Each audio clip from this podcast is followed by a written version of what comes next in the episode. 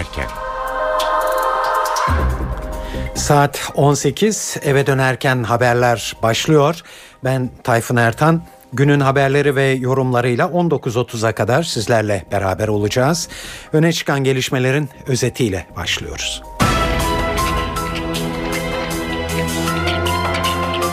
28 Şubat soruşturması tamamlandı. İddianamede çoğu emekli general 103 asker darbe yaparak hükümeti devirmekle suçlandı ve haklarında ağırlaştırılmış müebbet hapis cezası istendi. Aralarında dönemin Genelkurmay Başkanı İsmail Hakkı Karadayı ve Genelkurmay 2. Başkanı Çevik Bir de var. Hatay Reyhanlı'da 51 kişinin öldüğü bombalı eylemlerin hemen ardından Suriyeli sığınmacıların kamplarına yönelik saldırı hazırlığı yapıldığı ortaya çıktı.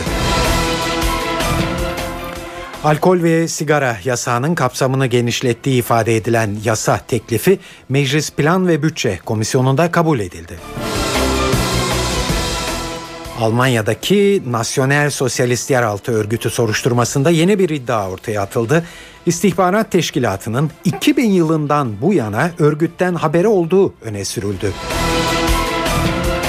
Ve Fenerbahçe ile Trabzonspor bu akşam Türkiye Kupası finalinde Ankara'da karşı karşıya geliyor. Maç için hem statta hem de çevresinde yoğun güvenlik önlemleri alındı.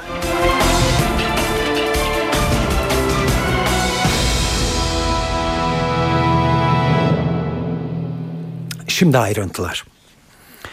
28 Şubat soruşturması tamamlandı ve savcı Mustafa Bilgili tarafından hazırlanan iddianamede çoğu emekli general 103 asker darbe yaparak hükümeti devirmekle suçlandı ve sanıkların tümü hakkında ağırlaştırılmış müebbet hapis cezası istendi. 1300 sayfadan oluşan iddianamenin bir numaralı sanığı dönemin Genelkurmay Başkanı İsmail Hakkı Karadayı oldu. İki numaralı sanıksa dönemin Genelkurmay ikinci Başkanı Çevik Bir. İddianamenin tek sivil sanığı ise eski YÖK Başkanı Kemal Gürüz. Ayrıntıları NTV muhabiri Gökhan Gerçek anlatıyor.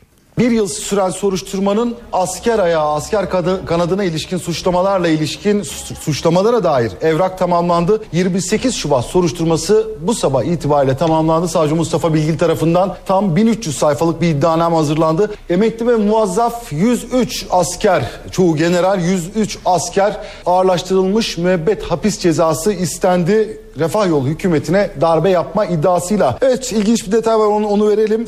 Başsavcı Vekilim Murat Esen tarafından bir açıklama yapıldı. İddianamenin kabulünün hemen ardından zira e, Mustafa Bilgili iddianameyi hazırladıktan sonra Başsavcı Vekilliği tarafından e, bu iddianamenin kabul edilmesi gerekiyordu. Kabul edildi. Murat Esen şu vurguyu yaptı. Ana dava dosyasından askerlerle ilgili bölüm ayrıldı. Bu da şu anlama geliyor. Soruşturma devam edecek. 28 Şubat soruşturması ama BÇG ile ilgili yani asker şahıslarla ilgili iddianame tamamlandı tamamlandı. Bundan sonra Savcı Mustafa Bilgili 28 Şubat süreciyle ilgili bilgi belge toplamaya devam edecek. Zira yapılan suç duyurularında sadece askerlerin değil dönemin siyasilerinin, sivil toplum örgüt temsilcilerinin, gazetecilerin, medya mensuplarının ve yargıçların da bu süreçten sorumlu olduğu iddia edilmişti. Siviller acaba 28 Şubat soruşturmasına dahil edilecek mi edilmeyecek mi tartışması vardı. Ee, Başsavcılık bunu ayırdı. Asker şahıslarla ilgili 28 Şubat soruşturmasının asker şahıslarla ilgili bölüm tamamlandı ama diğer soruşturma sivillerle ilgili soruşturma soruşturma devam ediyor dedi. Oldukça önemli isimler var. 103 askerin tümü hakkında ağırlaştırılmış müebbet hapis cezası istendi. Cumhuriyet tarihinde ikinci kez oluyor bu. Önce tamamlanmış bir darbe 12 Eylül darbesiyle ilgili davada Kenan Evren ve Şahin Kaya hakkında darbe yapma iddiasıyla açılmıştı. Savcı Mustafa Bilgili bu bir darbe teşebbüsü değildir, darbedir dedi. Askerin zorlamasıyla Refah Yolu hükümeti devrilmiştir yorumunda bulundu ve tüm e, asker şahıslar hakkında ağırlaştırılmış müebbet hapis sistemiyle dava açtı. Bir numaralı zanlı dönemin Genelkurmay Başkanı İsmail Hakkı Karadayı.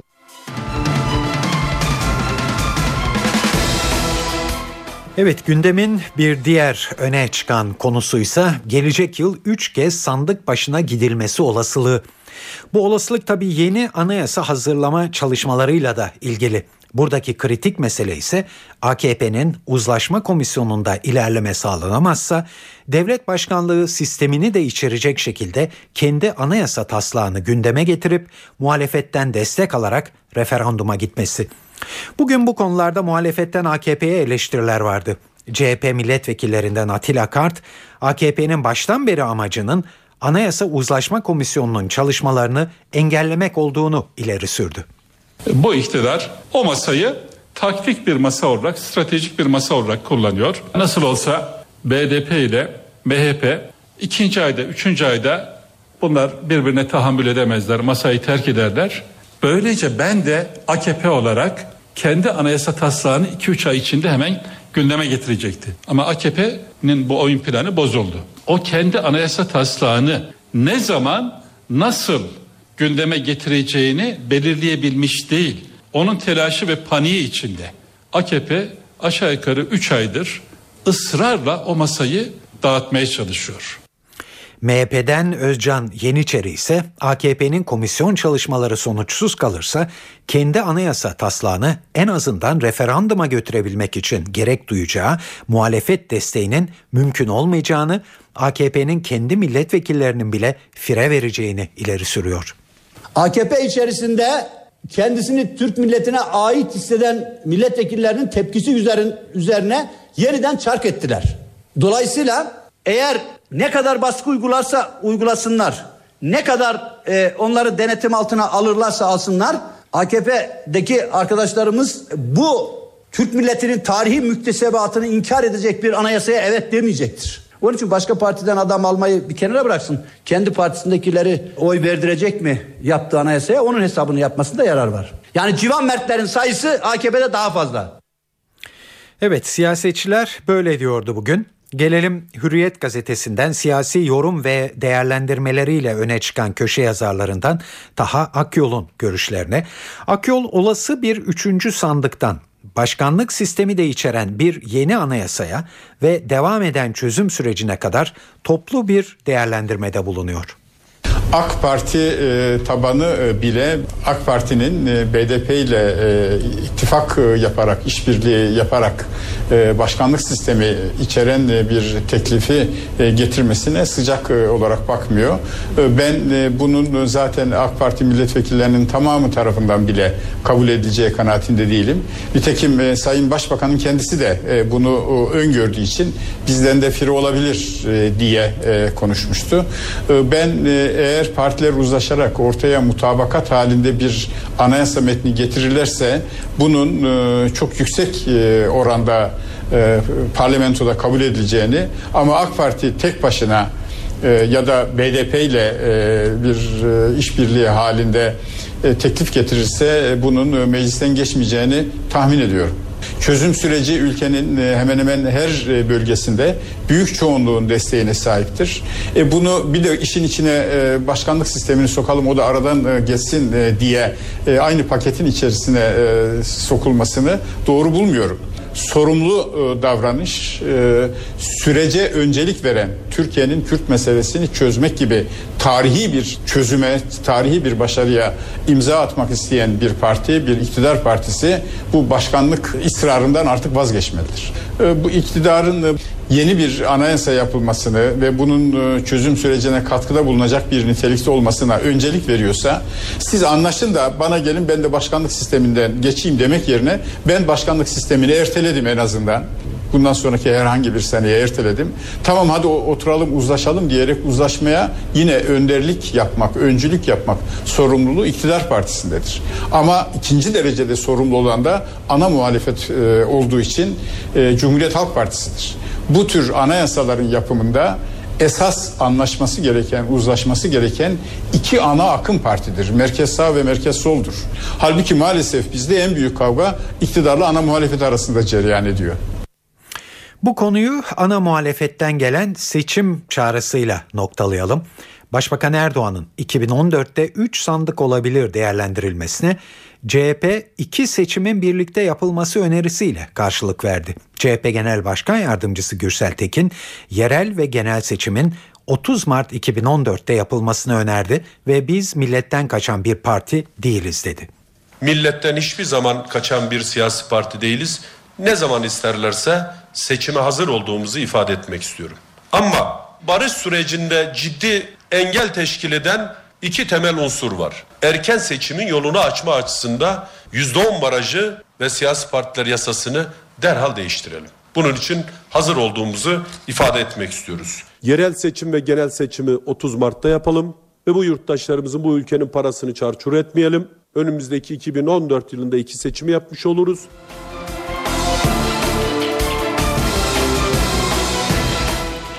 Hatay Reyhanlı'da 51 kişinin öldüğü bombalı eylemlerin hemen ardından Suriyeli sığınmacıların kamplarına yönelik saldırı hazırlığı yapıldığı ortaya çıktı.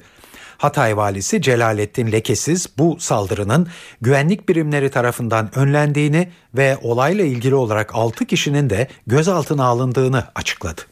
İlimizde Suriyeli sığınmacıların kaldığı yerlerde bombalı saldırı ve kaçırma eylemi yapmak hazırlığı içerisinde olan bir grubun bilgisinin olgunluğa erişmesi üzerine bu gruba operasyon yapılmıştır. Bir süredir istihbarat ve güvenlik birimlerimizin takip ettiği şahısların eylem yapma emarelerinin güçlenmesi üzerine şüphelilere yönelik olarak 21.05.2013 günü emniyet ve jandarma birimlerimiz tarafından ortak gerçekleştirilen operasyonda MÖ, MK, ÖR, FB, İAE ve İT isimli şahıslar yakalanarak gözaltına alınmıştır.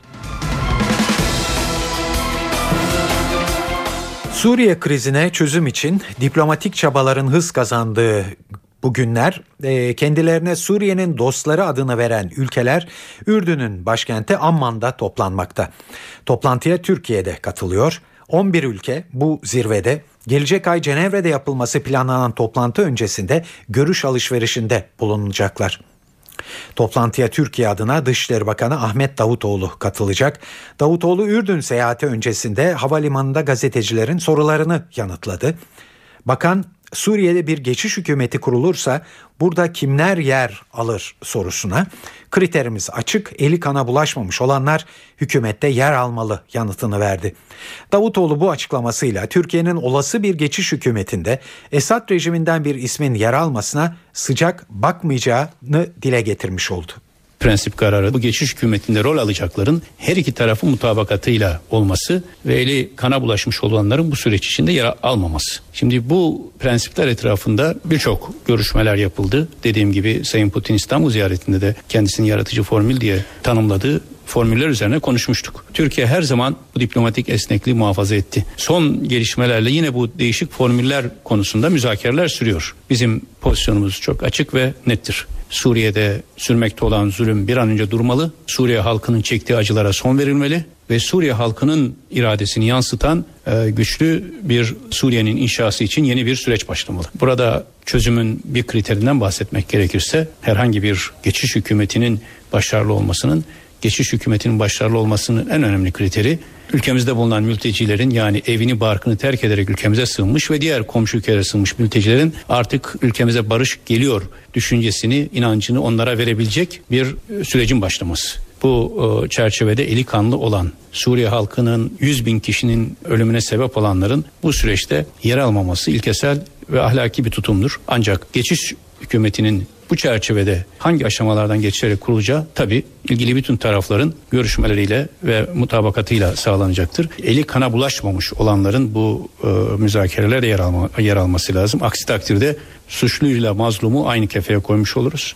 Amerikan Dışişleri Bakanı John Kerry de Ürdün'de bulunuyor bu e, zirve toplantısına katılmak için ve onun öncesinde yaptığı bir açıklamada Esad yönetiminin Cenevre konferansında siyasi geçiş sürecini kabul etmemesi halinde muhalif güçlere e, verdikleri desteğin artabileceğini vurguladı. Kerry, Esad'a bağlı askerlerin son günlerde muhalifler karşısında üstünlük sağladığını ancak bu durumun geçici olduğunu da kaydetti. Kerry, Hizbullah'ın Suriye'deki çatışmalara dahil olmasını da eleştirdi.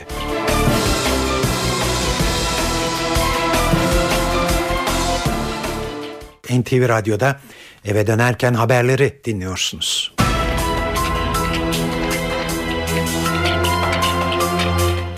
Evet lig sona erdi ama futbol severlerin gözü bu akşam yine futbolda olacak. Çünkü bu akşam Türkiye Kupası finali var Fenerbahçe ile Trabzonspor arasında ve iki takım sezonun bu son maçında Ankara'da bir araya gelecekler. İki ekip de zorlu geçen sezonu bir kupayla tabii taşlandırmak istiyor. Maç için hem statta hem de stat çevresinde yoğun güvenlik önlemleri alınmış durumda. Sözü uzatmayalım. 19 Mayıs stadyumuna uzanalım. Atmosferi ve olası 11'leri NTV Spor muhabiri Onur Tuğrul'dan alalım. Ankara 19 Mayıs stadında günün öne çıkan konusu şu dakikaya kadar güvenlik önlemleri oldu. Biraz önce de Ankara Emniyet Müdürü Kadir Ay bizzat kendi ekibiyle birlikte stat çevresindeki güvenlik ekiplerini teftişe çıktı. İki takımla ilgili biz muhtemel kadrolardan bahsedelim. Fenerbahçe'de Volkan Demirel, Meireles, Krasic, Orhan Şan ve Salih Uçan bugün forma giyemeyecek. Trabzonspor'da da Kolman, Alanzinho, Solbamba ve Emerson bugün kafileye dahil edilmeyen isimler. İki takım nasıl muhtemel 11'lerle sahaya çıkabilir Türkiye Kupası finalinde? Buna cevap vermeye çalışalım. Fenerbahçe'de kalede Mert'in oynamasını bekliyoruz Volkan'ın yokluğunda. Savunma dörtlüsünde Gökhan Gönül, Yobo, Bekir ve Hasan Ali Kaldırım. Önlerinde Mehmet Topal ve Emre'yi izlemeyi bekliyoruz. Forvet hattının arkasındaki üçlüde Kayt, e, Christian ve Sov. ileri uçta da Vebo'nun oynamasını tahmin ediyoruz bugün Fenerbahçe adına. Peki Trabzonspor bugün sahaya nasıl bir 11 ile çıkabilir? Kalede Tolga Zengin'in oynamasını bekliyoruz kaptanın. Savunma dörtlüsü Serkan Mustafa Yumlu, Giray ve Marekçek. Önlerinde Zokora ve Soner. Forvet hattının arkasındaki üçlüde Volkan Şen, Adrian Mierczewski ve Olcan Adın isminin oynamasını bekliyoruz. Forvet hattında da Halil Altın top oynayacak gibi görünüyor. Evet stat çevresindeki güvenlik önlemlerine e, eklemede e, bulunalım. Bu akşam tam 5000 polis stat içinde görev yapıyor. Ayrıca saha dışında 300 özel güvenlikle 350 sivil polis tarafların arasına karıştırılacak. Olası olaylara karşı 500 jandarma da stadyuma yakın bir noktada hazır bekletilecek. Özel güvenlik prosedürü gereği kimlik numarası bulunmayan taraftarlar stada yaklaştırılmayacaklar. Taraftarlar dört ayrı güvenlik noktasında aranacak. Çakmak, bozuk para ve tehlikeli hiçbir madde stada sokulmayacak.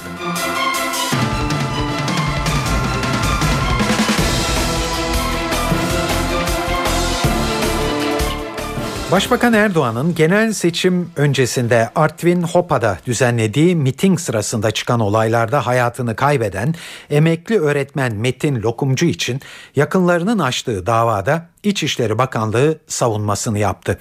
Bakanlık Lokumcu'nun kendi kusuru nedeniyle öldüğünü ifade etti ve ardından tartışma yaratacak bir ifade kullandı. Bakanlık eylem yapan vefat edince hak ya da tazminat talep edemez. Böyle bir hak arama hukuk sisteminde yok dedi. Savunmanın ayrıntılarını NTV muhabiri Gökhan Gerçek derledi.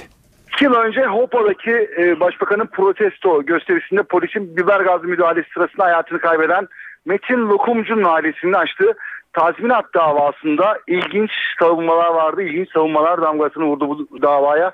Duruşmada Lokumcu'nun avukatları yoğun ve ölçüsüz gaz nedeniyle Lokumcu'nun hayatını kaybettiğini söylediler ve devlet eliyle kullanılan kimyasal silah ile öldürüldüğünü savundular. E, duruşmaya İçişleri Bakanlığı avukatları da katıldı. Zira suçlanan İçişleri Bakanlığı'ydı. Polis İçişleri Bakanlığı'na bağlı olduğu için bakanlık avukatları tarafından savunma yapıldı e, ve avukatlar Lokumcu'nun kendi kusuru nedeniyle öldüğünü söylediler. Daha da öteye gittiler. E, aynen şu ifadeler kullanıldı e, İçişleri Bakanlığı savunmasında.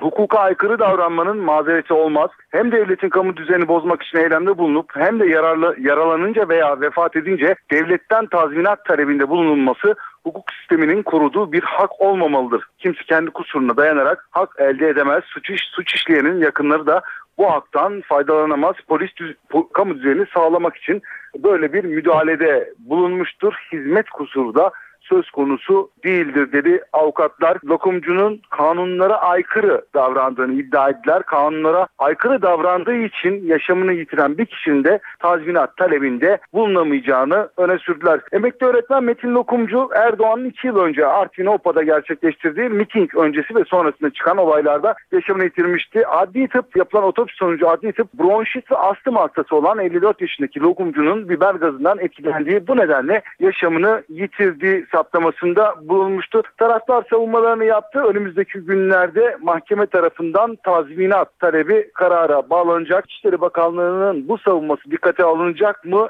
yoksa e, mağdur ailenin yakınlarının savunması mı iddiaları mı yerinde bulunacak? Önümüzdeki günlerde çıkacak kararın ardından ortaya çıkacak. Gökhan Gerçek NTV Radyo Ankara. Kürt sorununa çözüm sürecinin toplumda nasıl görüldüğünün saptanması açısından başta iktidar partisi olmak üzere birçok sivil toplum kuruluşu zaman zaman yurt genelinde araştırmalar yapıyor. Bunlardan sonuncusunu Uluslararası Kültürel Araştırmalar Merkezi yaptı. Bu kez kapsam biraz dar tutuldu. Ancak seçilen hedef kitle önemliydi. Araştırmada Doğu ve Güneydoğu'daki 13 ilde çözüm sürecine halkın nasıl yaklaştığı irdelendi. Ankete katılan 3 bin kişinin %85'i çözüm konusunda iyimser olduğunu ifade etti. Bu süreçte Başbakan Erdoğan'ı en önemli aktör olarak görenlerin oranı da bir hayli fazlaydı. Çözümün en önemli bileşeni olarak ana dilde eğitimi gören katılımcılar, Kürtlere statü konusunda ise eşit vatandaşlık vurgusu yaptı. Anketin ayrıntılarını NTV Diyarbakır temsilcisi Nizamettin Kaplan anlatıyor. Saha çalışması Nisan ayında tamamlanan araştırmayla ilgili açıklamayı kamuoyuna basına e, kuruluşun başkanı, merkezin başkanı doçent doktor İlhan Kaya yaptı. Araştırmayı birlikte gerçekleştirdiği hocalarla e, birlikte 13 ilde 2985 kişiyle çözüm süreci konusunda e, yapıldı anket ve ankete katılanların çoğunluğu 26-35 yaş e, grubunu oluşturuyordu e, ve bunların %75'i de Kürt kökenli. Çözüm konusunda insanların %84'ü iyimser e, görünüyor e, verdikleri cevaplarda. Yine hükümetin samimiyeti konusunda sorulan soruya %68.35'i e, samimi bulduğu yanıtını verdi. Çözümün en önemli aktörü kim size göre şeklindeki bir soruya da Başbakan Recep Tayyip Erdoğan görülüyor ve bu oranda %77.69 yine Abdullah Öcalan'ın Kandil üzerindeki etkisi de sorulmuş ankette katılanlara ve burada da verilen cevap Öcalan'ın e, Kandil üzerinde oldukça etkili olduğu sonucu çıkmış. Yine e, muhalefetin e, süreçle ilgili durumu da sorulmuş. Süreçle ilgili katkısı da sorulmuş araştırmaya katılanlara, ankete katılanlara. Muhalefet süreci engelleyici olarak görülüyor. E, bu oran CHP'de %88.3, MHP'de ise %94.4. Yani ankete katılanların %88.3'ü CHP'yi, %94.4'ü de e, MHP'yi sürecin önünde engel olarak görüyor. Yine BDP ile ilgili de bir sonuç var. O da destekleyici anlamında. Ankete katılanların %86.1'i BDP'yi sürece e, destek veren bir parti olarak görüyor. Çözümün en önemli bileşeni olarak ana dilde eğitim öne çıkıyor. Üç sorusu yöneltiliyor.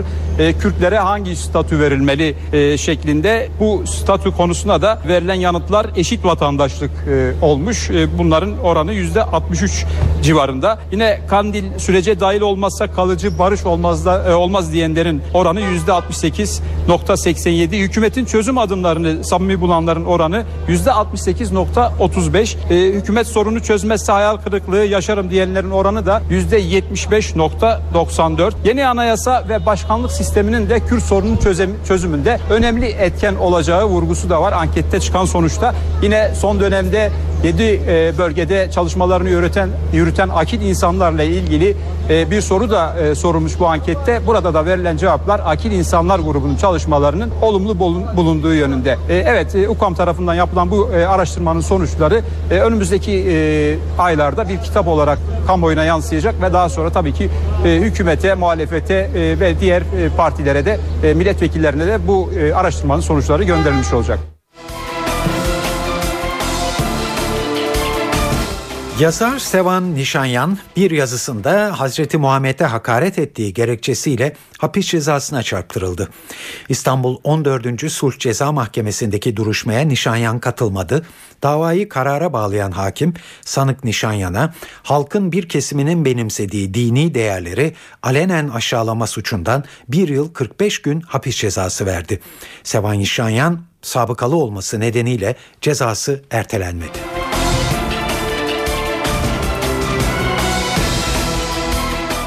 Alkol ve sigara yasağının kapsamını genişlettiği ifade edilen yasa teklifi Meclis Plan ve Bütçe Komisyonu'nda kabul edildi. Teklife göre alkollü içkilerin reklamı ve tüketicilere yönelik tanıtımı yapılamayacak. Bu ürünlerin satışını özendiren veya teşvik eden kampanya, promosyon ve etkinlik düzenlenemeyecek. İçki satışı yapılan yerler dershane, öğrenci yurtları ve ibadethanelere en az 100 metre uzaklıkta olacak. Düzenlemeye muhalefet tepkili Hem tasarının ayrıntılarını hem de muhalefetin eleştirilerini NTV muhabiri Özden Erkuş anlatıyor. Alkol ve sigara yasağının kapsamını genişlettiği ifade edilen yasa teklifi Meclis Plan ve Bütçe Komisyonu'nda kabul edildi. Teklife göre alkollü veya uyuşturucu etkisi altında trafiğe çıkan sürücüler hapise cezalandırılacak. Bir promil alkollü araç kullanan sürücülere 700 lira para cezasının yanı sıra 2 yıla kadar hapis cezası verilmesi kararı alındı. Sürücü trafik kontrolünde alkol ölçüm cihazına üflemezse 1 promil alkollü sayılacak. Sürücüye hastanede test yaptırması için 2 saat süre tanınacak. Temiz rapor getirirse işlem yapılmayacak. Alkollü araç kullananların ehliyetine 6 ay el konulacak. 5 yıl içerisinde ikinci kez alkollü araç kullananlara 877 lira para cezası verilecek ve ayrıca ehliyetine 2 yıl süreyle el konulacak. Uyuşturucu alarak trafiğe çıktığı belirlenenlerin ehliyetine ise 5 yıl el konulacak ve 3600 lira para cezası verilecek. Teklife göre alkollü içkilerin reklamı ve tüketicilere yönelik tanıtımı yapılamayacak. Bu ürünlerin satışını özendiren veya teşvik eden kampanya promosyon ve etkinlik düzenlenemeyecek. İçki satışı yapılan yerler dershane, öğrenci yurtları ve ibadethanelere en az 100 metre uzaklıkta olacak. Özlem Erkuş, NTV Radyo, Ankara. Yerli oto yapılmasında hükümet ısrarcı görünüyor. Ekonomi Bakanı Zafer Çağlayan yerli otomobil yatırımı konusunda iş adamlarına seslendi ve teşvik konusunu konuşmaya hazırız dedi. Bakan destek vereceğiz daha ne istiyorsunuz artık bir baba yiğit meydana çıksın dedi. Nasıl Güney Kore'nin Hyundai akta geliyorsa, nasıl Toyota deninde Japonya akta geliyorsa arkadaşlar ileride Türkiye'nin de bir otomobil markası olduğunda Türkiye akta gelsin. Türkiye denilde bir otomobil markası akta gelsin. Biz bunları yaparız. Cesur olun bu konuda. Varsa içinizde bir baba yiğit, varsa ben yerli otomobil yapacağım bu çağrıya uyuyorum diyen, yerli yabancı her kim olursa olsun gelin kardeşim sizlerle özel teşvik konuşmaya da hazırız. Gelin sizinle oturalım beraber tartışalım. Sizler için ne yapabiliriz beraber tartışalım. Hatta hatta şunu çok iyi bilmenizi istiyorum ki o kadar kararlıyız ki devlet olarak böyle bir yatırımın içinde adeta sessiz hisse denen bir anlamla bir altın hisseyle devlet olarak da gerekirse böyle bir yatırımın içinde yatırımı yapacak olan özel sektörümüzün yanında olmayı da bir kere aklımıza koyduğumuzda buradan size ifade etmek istiyorum. Hadi gelin birlikte yapalım artık.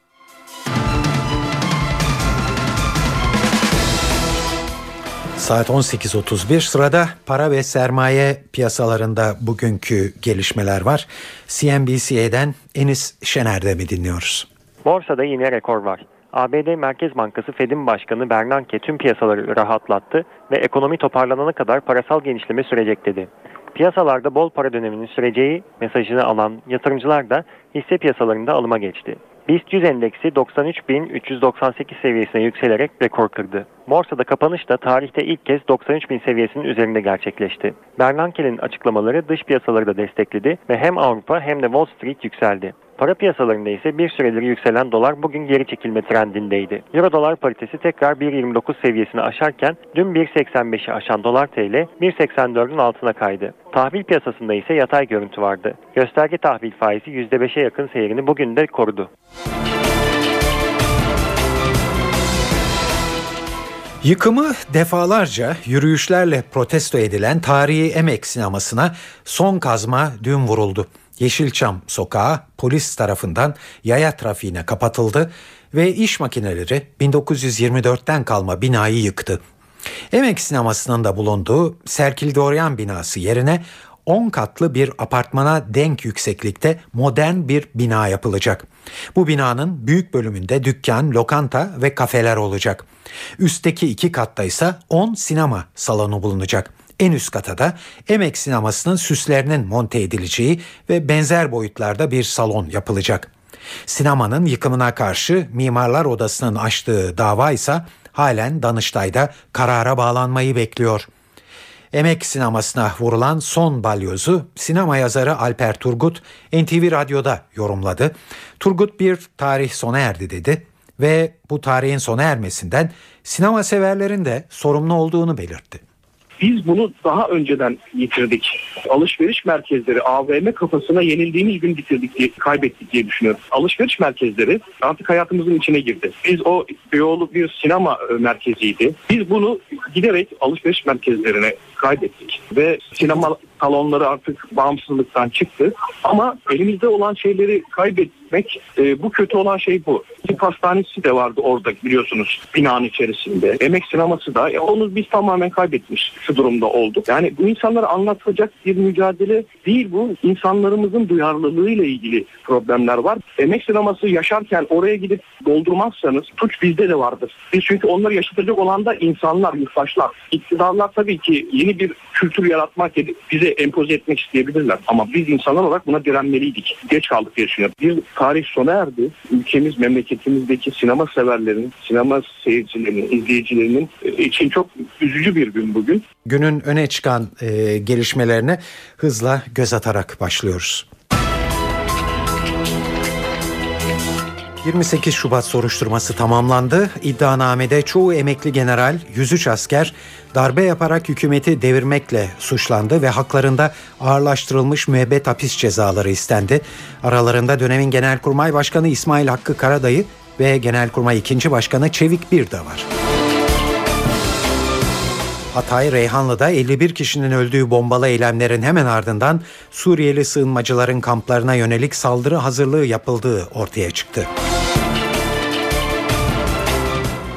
Ve Fenerbahçe ile Trabzonspor bu akşam Türkiye Kupası finalinde Ankara'da karşı karşıya geliyor. Maç için hem statta hem de çevresinde çok yoğun güvenlik önlemleri alınıyor.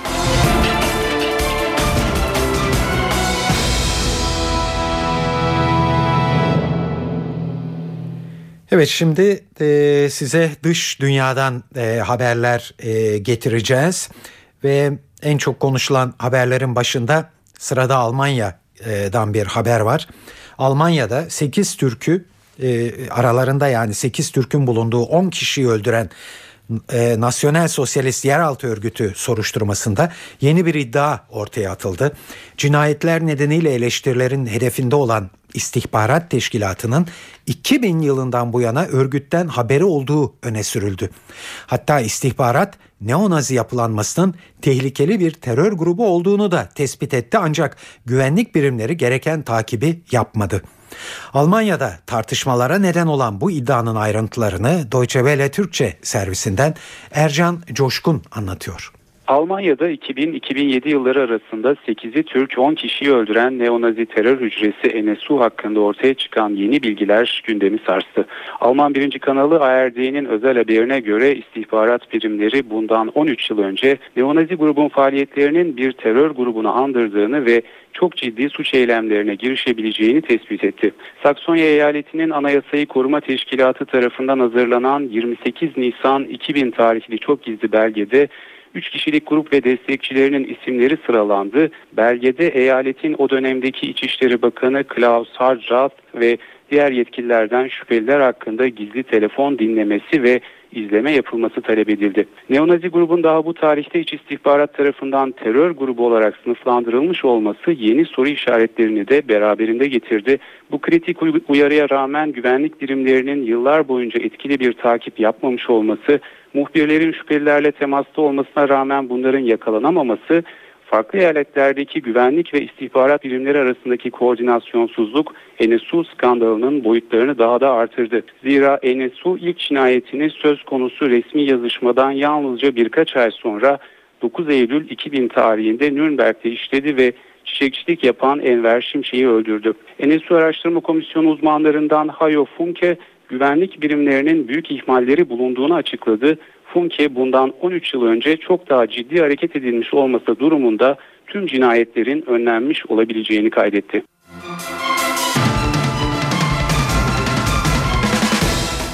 Avrupa Birliği Türkiye'ye en geç 2015 sonunda vize muafiyeti sağlamalı. Bu saptama uzmanlık alanı Avrupa Birliği'nin genişleme politikası olan Berlin merkezi Avrupa İstikrar İnisiyatifi adlı düşünce kuruluşuna ait. Avrupa Birliği'nin vize muafiyeti yol haritasında 70 şartı olduğunu hatırlatan kuruluş, yasa dışı göçmenlerin geri kabulünün de dahil olduğu bu şartların daha önce muafiyet tanınan ülkelerden talep edilmediğine dikkat çekti. Düşünce Kuruluşu raporunda katılım müzakerelerinde yaşanan aksamalar nedeniyle Türkiye'nin Avrupa Birliği'ne güvenmemesinin de normal olduğunu vurguluyor. Raporda Türkiye'ye vize diyaloğunun katılım sürecinden ayrı olduğunu Brüksel'e hatırlatarak yol haritasındaki tüm şartları kabul etmemesi de önerildi. Raporda 2015 sonunda vizesiz seyahatin başlaması gerektiği vurgulandı ve Avrupa Birliği'nin bu tarihe kadar adım atmaması halinde geri kabul anlaşmasının geçersiz ilan edilmesi istendi.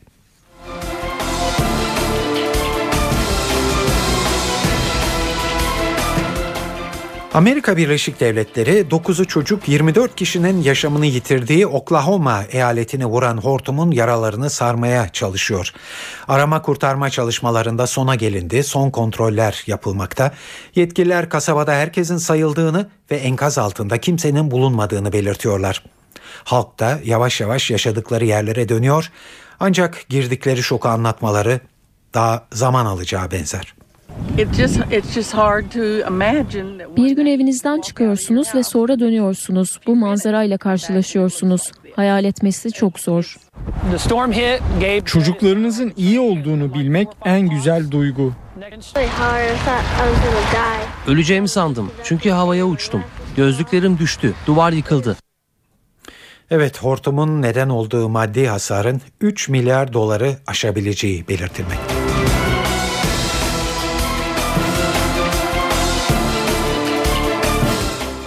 Fransa'da eşcinsel evliliklere izin veren yasa ülkenin gündemine oturan bir intihara yol açtı. Bir Fransız tarihçi Paris'in simgelerinden Notre Dame Katedrali'nde intihar etti. Polis aşırı sağcı görüşleriyle bilinen 78 yaşındaki tarihçinin üzerinde bir intihar notu buldu. Notun içeriği henüz açıklanmadı. Ancak çok sayıda kitabı bulunan tarihçi kendi internet sitesinde hayatına son vereceğini ima eden bir yazı yazmıştı. Fransız tarihçi bu yazıda eşcinsel evlilikleri protesto etmek için Fransızları sokağa dökülmeye çağırıyordu. İntiharla ilgili ilk tepki aşırı sağcı Fransız politikacı Marine Le Pen'den geldi. Le Pen Twitter'da yayınladığı mesajında bu intiharın Fransız halkını uykusundan uyandırmak için düzenlenmiş politik bir eylem olduğunu yazdı. Fransa, Cumhurbaşkanı François Hollande'ın onayının ardından eşcinsel evliliklere izin veren 17. ülke olmuştu.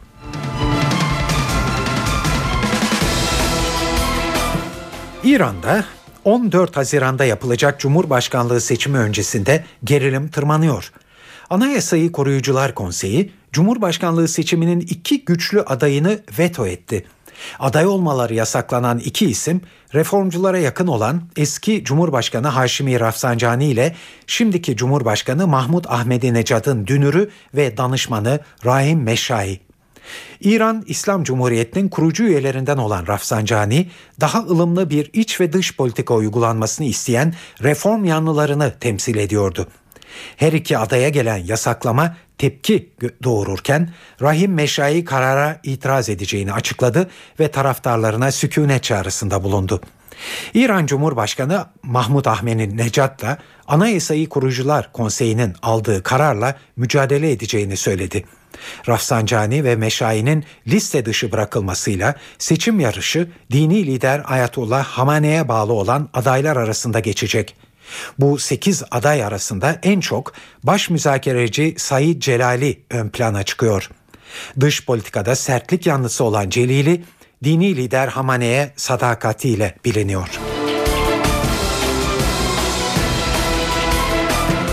Futbol dünyasından birkaç haber var.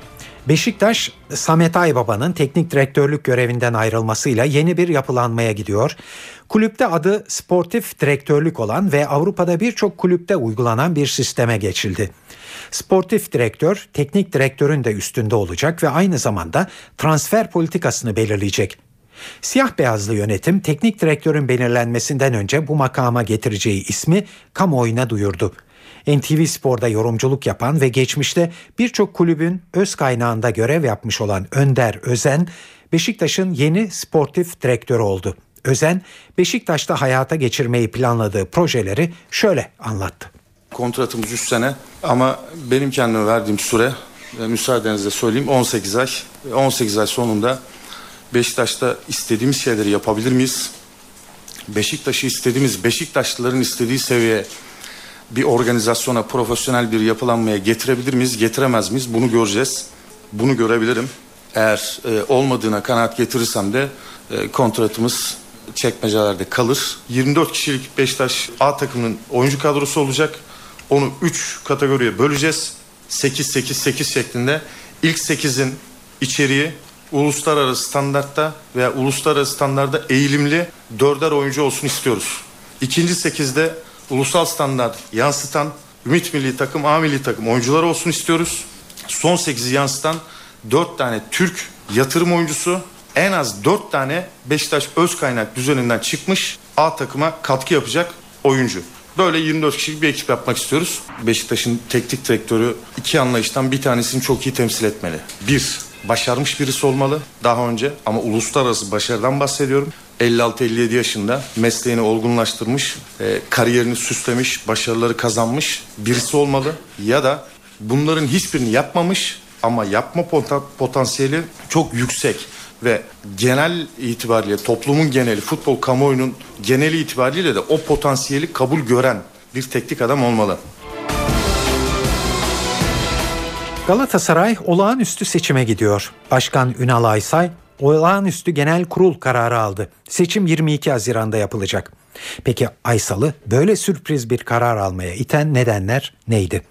Bunları NTV Spor muhabiri Irmak Kazuk anlatıyor. Aysal'ın herhangi bir bu yönde bir talebi olmadan birkaç yönetici, Adnan Nas, Semih Haznedaroğlu gibi e, birkaç yönetici, Başkan Ünal Aysal yönetim kuruluna bu yönde bir talepte bulunuyor. Bunun üzerine aslında e, bu erken seçim konusu biraz daha yönetim kurulu toplantısında e, deyim yerindeyse alevleniyor. Daha sonrasında Adnan Öztürk başta olmak üzere bir iki yöneticinin bu fikre karşı çıktığını söyleyebiliriz. Ee, bu isimlerin arasında Ali Dürüst'ün de olduğunu belirtelim. Sonrasında da Ünal Aysal'ın yeniden Semih Aznedaroğlu ve Adnan Nas'la aynı fikirde olduğunu beyan etmesi üzerine e, Adnan Öztürk ve diğer yöneticiler yani bu fikre karşı çıkan erken seçime gitme kararına karşı çıkan yöneticiler de başkan madem böyle bir tasarrufu var biz de kendisine saygı duyacağız şeklinde bir karar alarak e, başkana bir anlamda bu talebine onay veriyorlar. Böylelikle de e, erken seçim kararı alınmış oluyor. Ee, şu anda takvime bakıldığında 22 Haziran gözüküyor. Bugün bir süre önce Divan Başkanı İrfan Aksar'la bir telefon görüşmesinde bulundum. Kendisi 22 Haziran'da e, erken seçimin yapılacağını söyledi. Tabii kafalarda bazı soru işaretleri var. Şimdi mevcut yönetim aslında 3 yıllığına göreve gel- gelmişti. 2 yılı geride kaldı. Bir sene daha var. E, 11 ay sonra normal olağan seçimin aslında yapılacağı yani Haziran 22'de yapılacak erken seçimle göreve gelecek yönetim kurulunun e, sadece 11 aylık bir görev süresi olacağına dair bir bilgi vardı ama İrfan Aktar bu bilgiyi bir kere yalanladı. 11 22 Haziran'da yapılacak seçimle göreve gelecek yönetim kurulu yine 3 seneliğine görev başı yapacak. Çok önemli isimler Ali Dürüst gibi, Abdurrahim Albayrak gibi özellikle bir Fatih Terim'e de yakın olan isimlerin aslında yönetim kurulunda e, yer almayacağına dair bir bilgi var. Ali Dürüst'le yapmış olduğumuz yine kısa sohbette de e, yine kendisinin yönetim kurulunda olmayacağına dair bir sinyal verdiğini söyleyelim. Kendisi e, kime oy vereceğimi bilmiyorum şeklinde bir cevap vererek aslında yönetim kurulunda ol- olmayacağını da bir anlamda beyan etmiş oldu. Fenerbahçe sezon biter bitmez transferde atağa kalktı. Sarı lacivertliler Galatasaray'ın da görüştüğü Alper Potuk için Eskişehirspor'la anlaşmaya vardı. Milli oyuncu Fenerbahçeli olmaya artık çok yakın. Sarı lacivertliler Alper için 6 milyon 250 bin euro bonservis bedelinin yanı sıra Henry Bienvenu ile Orhan Şam'ı da Eskişehirspor'a verecek. Ve sırada hava durumu var. Bunun için de her akşam olduğu gibi yine NTV Meteoroloji Editörü Gökhan Aburu dinliyoruz. Lodos yurt genelinde sıcaklıkları yükseltmeye devam ediyor. Yarın kuvvetli olursa en yüksek değerlerine çıkacak ama Cuma günü Trakya'dan başlayarak yeniden 4-5 derece azalacak. Yarın doğuda yağış giderek etkisini kaybederken Güney Ege ve Trakya'da hafif, Marmara'nın doğusu ve Batı Karadeniz'de aralıklarla yağış görülecek. Cuma günü hava serinlerken Kuzey Ege, Trakya ve Karadeniz boyunca yağış devam edecek. Cumartesi günü Doğu Karadeniz'de yerel sağanaklar var. Marmara'nın batısı ve Vanakkar arasında kısa süreli olsa yağış bekliyoruz. İstanbul'da yarın lodos kuvvetli ve sıcaklık Avcılar Kadıköy arasında 30, Sarıyer'de ise 33 dereceyi geçecek. Ankara'da lodos sert ve sıcaklık 32 dereceye çıkıyor. Çöl sıcaklıklar etkisini sürdürürken çöl tozu taşırımı da etkisini giderek arttıracak. İzmir yarın oldukça sıcak ve sıcaklık 33 derece olacak. Çeşme açıklarında fırtına bekliyoruz. İlk yağacak yağışla birlikte İzmir'e çamur yağabilir. 28 Şubat soruşturması tamamlandı. İddianamede çoğu emekli general 103 asker darbe yaparak hükümeti devirmekle suçlandı ve haklarında ağırlaştırılmış müebbet hapis cezaları istendi. Aralarında dönemin Genelkurmay Başkanı İsmail Hakkı Karadayı ve ikinci başkanı Çevik Bir de var. Alkol ve sigara yasağının kapsamını genişlettiği ifade edilen yasa teklifi Meclis Plan ve Bütçe Komisyonu'nda kabul edildi. Almanya'daki Nasyonel Sosyalist Yeraltı Örgütü soruşturmasında yeni bir iddia ortaya atıldı. İstihbarat Teşkilatı'nın 2000 yılından bu yana bu örgütten haberi olduğu öne sürüldü. Ve Fenerbahçe ile Trabzonspor bu akşam Türkiye Kupası finalinde Ankara'da karşı karşıya geliyor. Maç için hem statta hem de çevresinde çok yoğun güvenlik önlemleri alındı.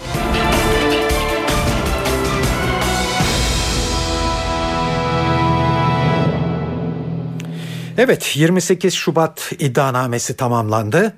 Savcı çoğu emekli general 103 asker darbe yaparak hükümeti devirmekle suçladı ve sanıkların tümü hakkında ağırlaştırılmış müebbet hapis cezası istedi. 1300 sayfadan oluşuyor iddianame ve bir numaralı sanığı dönemin Genelkurmay, Genelkurmay Başkanı İsmail Hakkı Karadayı. İki numaralı sanıksa dönemin Genelkurmay ikinci Başkanı Çevik Bir. Savcılıktan dikkat çekici bir açıklama da yaptı ve askerlerle ilgili soruşturmanın tamamlandığını duyurdu. Ayrıntıları NTV muhabiri Gökhan Gerçek'ten dinliyoruz. 340 klasörden oluşuyor. Tam 1300 sayfa. İddianamede 103 asker hakkında emekli ve muazzaf çoğunluğu general 103 asker hakkında tüm hakkında ağırlaştırılmış müebbet hapis cezası isteniyor. İddia, suçlama, refah yol hükümetini darbe yaparak devirmek. İddianamenin birinci sırasında tutuksuz yargılanmasına karar verilen dönemin 28 Şubat döneminin Genelkurmay Başkanı İsmail Hakkı Karadayı bulunuyor. Batı Çalışma Grubu'nu kurmakla suçlanan dönemin Genelkurmay 2. Başkanı Çevik bir ikinci sırada iki numaralı sanık. Balyoz davasında da ağırlaştırılmış müebbet hapis cezasına mahkum olan dönemin Genelkurmay Harekat Başkanı Çetin Doğan, e, dönemin Genelkurmay Genel Sekreteri Emekli Tüm General Erol Özkasnak ise 3 ve 4. sıralarda yer alıyor. Tek sivil sanık var o da eski YÖK Başkanı Kemal Gürüz. Yine Batı Çalışma Grubu belgelerinde imzası bulunan kuvvet komutanları Ahmet Çörekçi, Hikmet Köksal, Teoman Koman, Fevzi Türkeri, Erdal Ceylanoğlu, İmamoğlu, MGK Genel Sekreteri İlhan Kılıç, MHP Milletvekili Emik Kor General Engin Alan da yine darbe yapmak suçlamasıyla ağırlaştırılmış müebbet hapis cezası istenen isimler arasında. İddianamede Genelkurmay bünyesinde kurulan Batı Çalışma Grubu darbe oluşumu olarak adlandırılıyor. Batı Çalışma Grubu eylem planı, çalışma konsepti, rapor sistemi, toplantı ve seminerlere ilişkin notlarda darbe delili olarak sunuluyor. 480 müşteki yani mağdur var. O mağdurların arasında önemli isimler var. Tabi hükümet devrildi. O dönemin e, Erbakan'la birlikte hükümet ortaklığını Tansu Çiller yürütüyordu. Mağdurlar arasında bir numaralı mağdur Tansu Çiller yer alıyor. Yine türbanla meclise girerek yemin etmek isteyen ve olay olan o dönem Merve Kavakçı, Refah Partili Belediye Başkanı Bekir Yıldız, Kudüs olaylı Kudüs gecesiyle akıllarda kalan Bekir Yıldız da mağdurlar arasında yer alıyor. Başsavcı Vekilim Murat Esen tarafından bir açıklama yapıldı. İddianamenin kabulünün hemen ardından zira e, Mustafa Bilgili iddianameyi hazırladıktan sonra başsavcı vekilliği tarafından e, bu iddianamenin kabul edilmesi gerekiyordu. Kabul edildi. Murat Esen şu vurguyu yaptı. Ana dava dosyasından askerlerle ilgili bölüm ayrıldı. Bu da şu anlama geliyor. Soruşturma devam edecek. 28 Şubat soruşturması ama BÇG ile ilgili yani asker şahıslarla ilgili iddianame tamamlandı. Bundan sonra savcı Mustafa Bilgili 28 Şubat süreciyle ilgili bilgi belge toplamaya devam edecek. Alkol ve sigara yasağının kapsamını genişlettiği ifade edilen yasa teklifi Meclis Plan ve Bütçe Komisyonu'nda kabul edildi. Bu teklife göre alkollü içkilerin reklamı ve tüketicilere yönelik tanıtımı yapılamayacak. Bu ürünlerin satışını özendiren veya teşvik eden kampanya, promosyon ve etkinlik düzenlenemeyecek. İçki satışı yapılan yerler dershane, öğrenci yurtları ve ibadethanelere en az 100 metre uzaklıkta olacak. Düzenlemeye muhalefet tepkili. Hem tasarının ayrıntılarını hem de muhalefetin eleştirilerini NTV muhabiri Özden Erkuş anlatıyor. Alkol ve sigara yasağının kapsamını genişlettiği ifade edilen yasa teklifi Meclis Plan ve Bütçe Komisyonu'nda kabul edildi. Teklife göre alkollü veya uyuşturucu etkisi altında trafiğe çıkan sürücüler hapise cezalandırılacak. Bir promil alkollü araç kullanan sürücülere 700 lira para cezasının yanı sıra 2 yıla kadar hapis cezası verilmesi kararı alındı. Sürücü trafik kontrolünde alkol ölçüm cihazına üflemezse bir promil alkollü sayılacak. Sürücüye hastanede test yaptırması için 2 saat süre tanınacak. Temiz rapor getirirse işlem yapılmayacak. Alkollü araç kullananların ehliyetine 6 ay el konulacak. 5 yıl içerisinde ikinci kez alkollü araç kullananlara 877 lira para cezası verilecek ve ayrıca ehliyetine 2 yıl süreyle el konulacak. Uyuşturucu alarak trafiğe çıktığı belirlenenlerin ehliyetine ise 5 yıl el konulacak ve 3600 lira para cezası verilecek. Teklife göre alkollü içkilerin reklamı ve tüketicilere yönelik tanıtımı yapılamayacak. Bu ürünlerin satışını özendiren veya teşvik eden kampanya, promosyon ve etkinlik düzenlenemeyecek. İçki satışı yapılan yerler dershane, öğrenci yurtları ve ibadethanelere en az 100 metre uzaklıkta olacak. Özden Erkuş, NTV Radyo, Ankara. Almanya'da 8'i Türk 10 kişiyi öldüren Nasyonel Sosyalist Yeraltı Örgütü soruşturmasında yeni bir iddia ortaya atıldı. Cinayetler nedeniyle eleştirilerin hedefinde olan istihbarat teşkilatının 2000 yılından bu yana örgütten haberi olduğu öne sürüldü. Hatta istihbarat neonazi yapılanmasının tehlikeli bir terör örgütü olduğunu da saptadı. Ancak güvenlik birimleri gereken takibi yapmadı. Almanya'da tartışmalara neden olan bu olayın, bu iddianın ayrıntılarını Deutsche Welle Türkçe servisinden Ercan Coşkun anlatıyor. Almanya'da 2000-2007 yılları arasında 8'i Türk 10 kişiyi öldüren neonazi terör hücresi NSU hakkında ortaya çıkan yeni bilgiler gündemi sarstı. Alman birinci kanalı ARD'nin özel haberine göre istihbarat birimleri bundan 13 yıl önce neonazi grubun faaliyetlerinin bir terör grubunu andırdığını ve çok ciddi suç eylemlerine girişebileceğini tespit etti. Saksonya eyaletinin Anayasayı Koruma Teşkilatı tarafından hazırlanan 28 Nisan 2000 tarihli çok gizli belgede 3 kişilik grup ve destekçilerinin isimleri sıralandı. Belgede eyaletin o dönemdeki İçişleri Bakanı Klaus Hartrat ve diğer yetkililerden şüpheliler hakkında gizli telefon dinlemesi ve izleme yapılması talep edildi. Neonazi grubun daha bu tarihte iç istihbarat tarafından terör grubu olarak sınıflandırılmış olması yeni soru işaretlerini de beraberinde getirdi. Bu kritik uyarıya rağmen güvenlik birimlerinin yıllar boyunca etkili bir takip yapmamış olması, muhbirlerin şüphelilerle temasta olmasına rağmen bunların yakalanamaması, farklı eyaletlerdeki güvenlik ve istihbarat birimleri arasındaki koordinasyonsuzluk NSU skandalının boyutlarını daha da artırdı. Zira NSU ilk cinayetini söz konusu resmi yazışmadan yalnızca birkaç ay sonra 9 Eylül 2000 tarihinde Nürnberg'de işledi ve çiçekçilik yapan Enver Şimşek'i öldürdü. NSU Araştırma Komisyonu uzmanlarından Hayo Funke güvenlik birimlerinin büyük ihmalleri bulunduğunu açıkladı. Funke bundan 13 yıl önce çok daha ciddi hareket edilmiş olması durumunda tüm cinayetlerin önlenmiş olabileceğini kaydetti.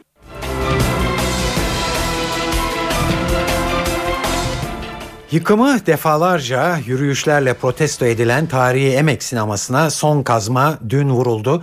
Yeşilçam sokağı polis tarafından yaya trafiğine kapatıldı ve iş makineleri 1924'ten kalma binayı yıktı. Emek sinemasının bulunduğu Selkil Doryan binası yerine 10 katlı bir apartmana denk yükseklikte modern bir bina yapılacak. Bu binanın üst bölümünde dükkan, lokanta ve kafeler olacak. Üstteki iki katta 10 sinema salonu bulunacak. En üst kata da Emek sinemasının süslerinin monte edileceği benzer boyutlarda bir salon yapılacak.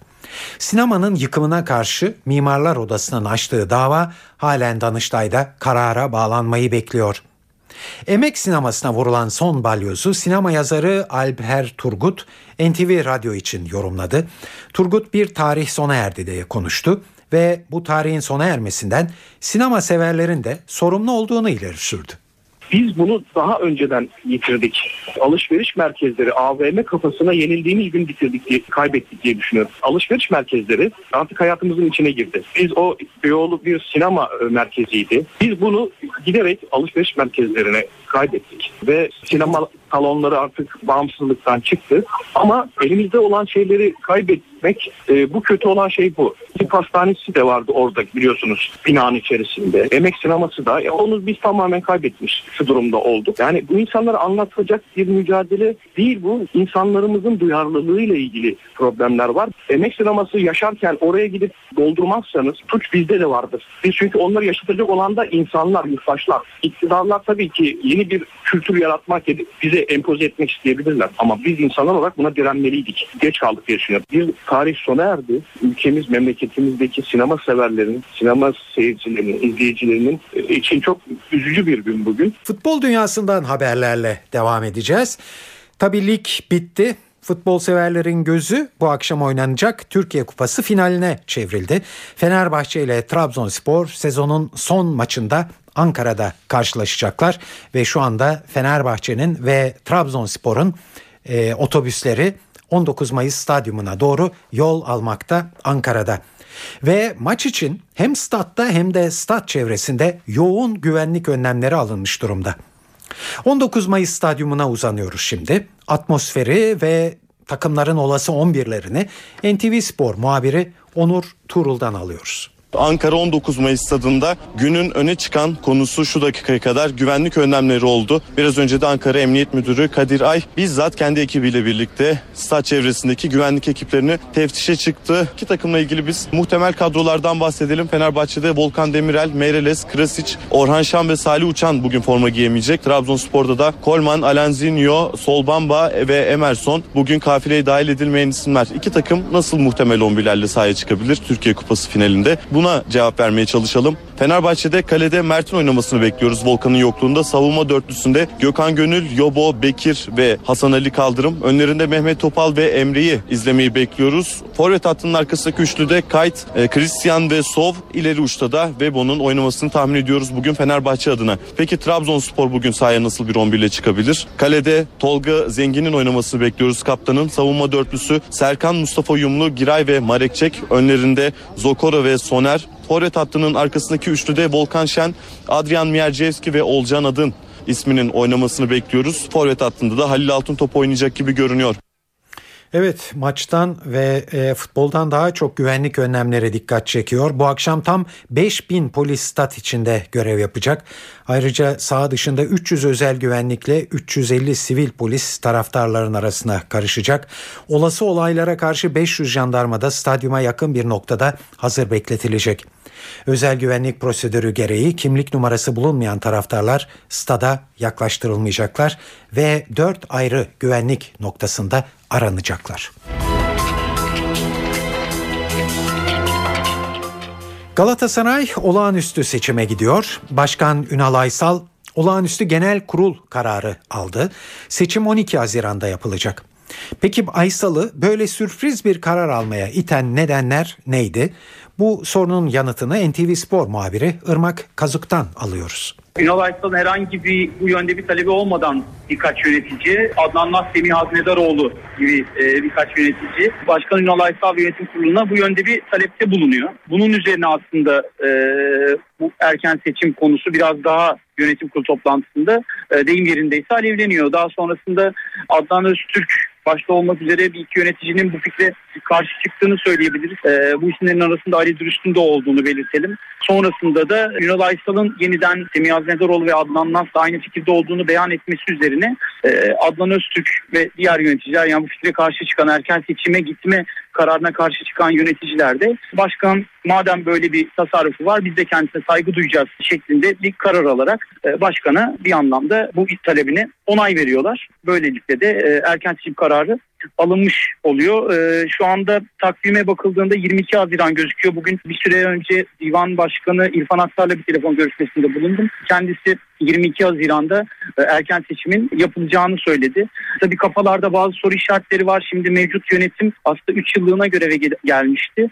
2 yılı geride kaldı. Bir sene daha var. 11 ay sonra normal olağan seçimin aslında yapılacağı yani Haziran 22'de yapılacak erken seçiminle göreve gelecek yönetim kurulun sadece 11 aylık bir görev süresi olacağına dair bir bilgi vardı ama İrfan Aktar bu bilgiyi bir kere yalanladı. 11-22 Haziran'da yapılacak seçimle göreve gelecek yönetim kurulu yine 3 seneliğine görev başı yapacak. Çok önemli isimler Ali Dürüst gibi, Abdurrahim Albayrak gibi özellikle bir Fatih Terim'e de yakın olan isimlerin aslında yönetim kurulunda e, yer almayacağına dair bir bilgi var. Ali Dürüst'le yapmış olduğumuz yine kısa sohbette de e, yine kendisinin yönetim kurulunda olmayacağına dair bir sinyal verdiğini söyleyelim. Kendisi e, kime oy vereceğimi bilmiyorum şeklinde bir cevap vererek aslında yönetim kurulunda ol- olmayacağını da bir anlamda beyan etmiş oldu.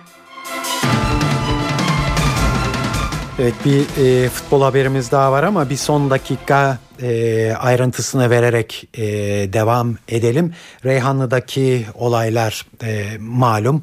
E, Başbakan Tayyip Erdoğan Amerika ziyaretine çıkmadan önce Reyhanlı'yı ziyaret edeceğini söylemişti ama belli bir tarih vermemişti. Şimdi bu tarih belli oldu.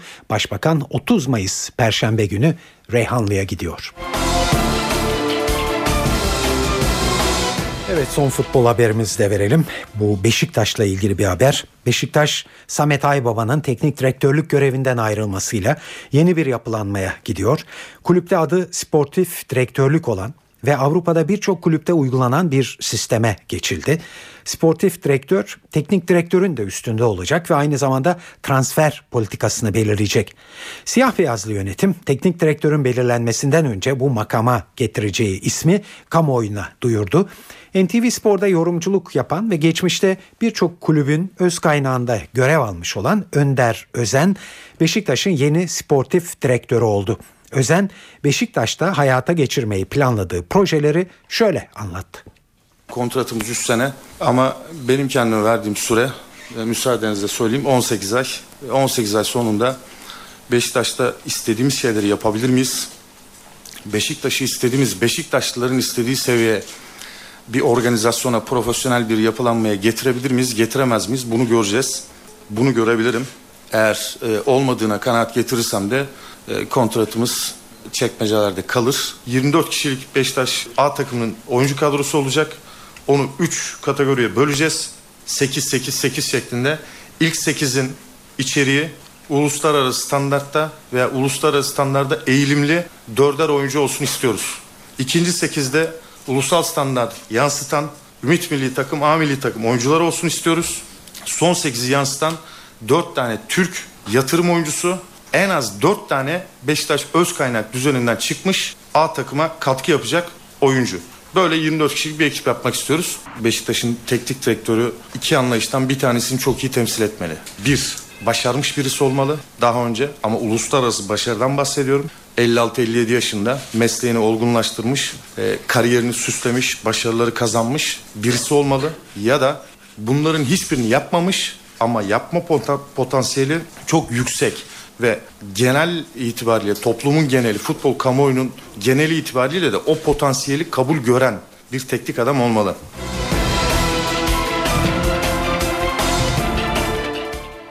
Evet sırada kültür ve sanat dünyasından de derlediğimiz haberler var. Size çeşitli etkinliklerden bir derleme sunuyoruz. Bugün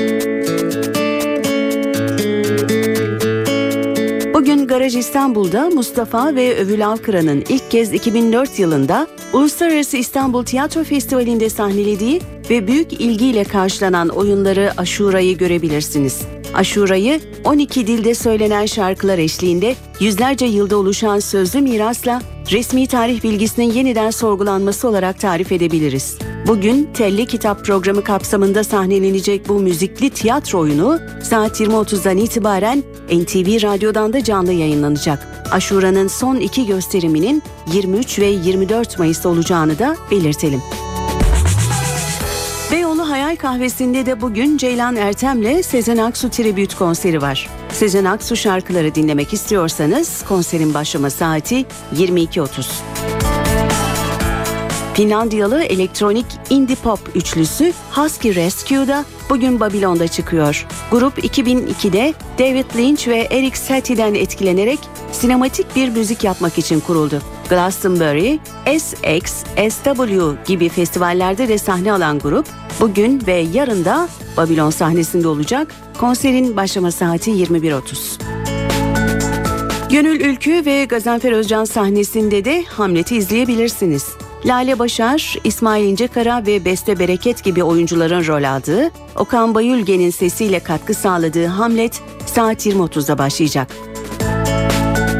Ankaralı dinleyicilerimiz de Pasaj Pub'da Kültür Şok'u dinleyebilir. Dünya vatandaşı olan üyeleriyle Balkan müziği yapan Seattle'lı grup saat 21.30'da sahnede olacak.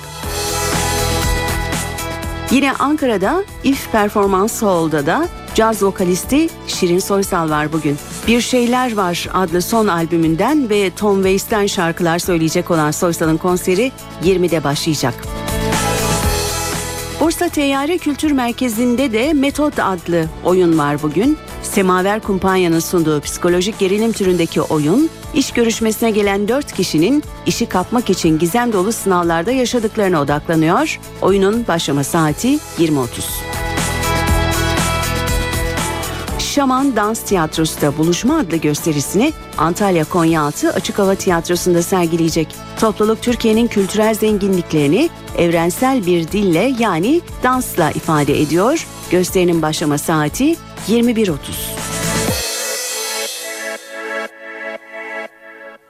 Eve dönerken haberler bu akşam da burada sona eriyor. Bir son dakika gelişmesi vardı. Onu e, tekrarlayalım. Bir son dakika gelişmesi vardı. Onu e, size tekrarlayalım. Hatay Reyhanlı'da 51 kişinin öldüğü bombalı eylemlerin hemen ardından e, Başbakan e, Tayyip Erdoğan Amerika ziyaretine çıkmıştı. Bunun öncesinde de Reyhanlı'yı ziyaret edeceğini söylemişti ama tarih vermemişti. Bu tarih belli oldu. Bu ay sonunda 30 Mayıs'ta e, Başbakan Erdoğan Reyhanlı'yı ziyaret edecek. Eve dönerken haberler bu akşam burada sona eriyor. Bu yayının editörlüğünü Sevan Kazancı, stüdyo teknisyenliğini Ceyhun Hoşol yaptı. Ben Tayfun Ertan. Hepinize iyi akşamlar diliyoruz. Hoşçakalın.